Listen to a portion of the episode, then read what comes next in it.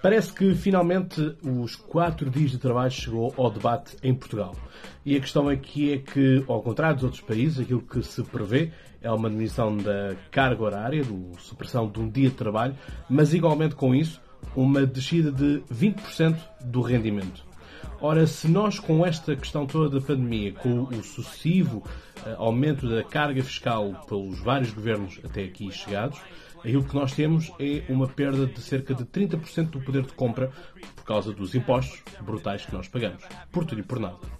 E, portanto, vamos pôr aos portugueses que ganham salários miseráveis a questão de escolher entre ter um dia mais de folga ou perder 20% do seu rendimento, sendo que muitos já não são aumentados há muito tempo, portanto, esses 30% da inflação e, do, e do, da carga fiscal adesse ainda mais no seu salário e ainda os convidamos a prescindir de 20% do seu salário.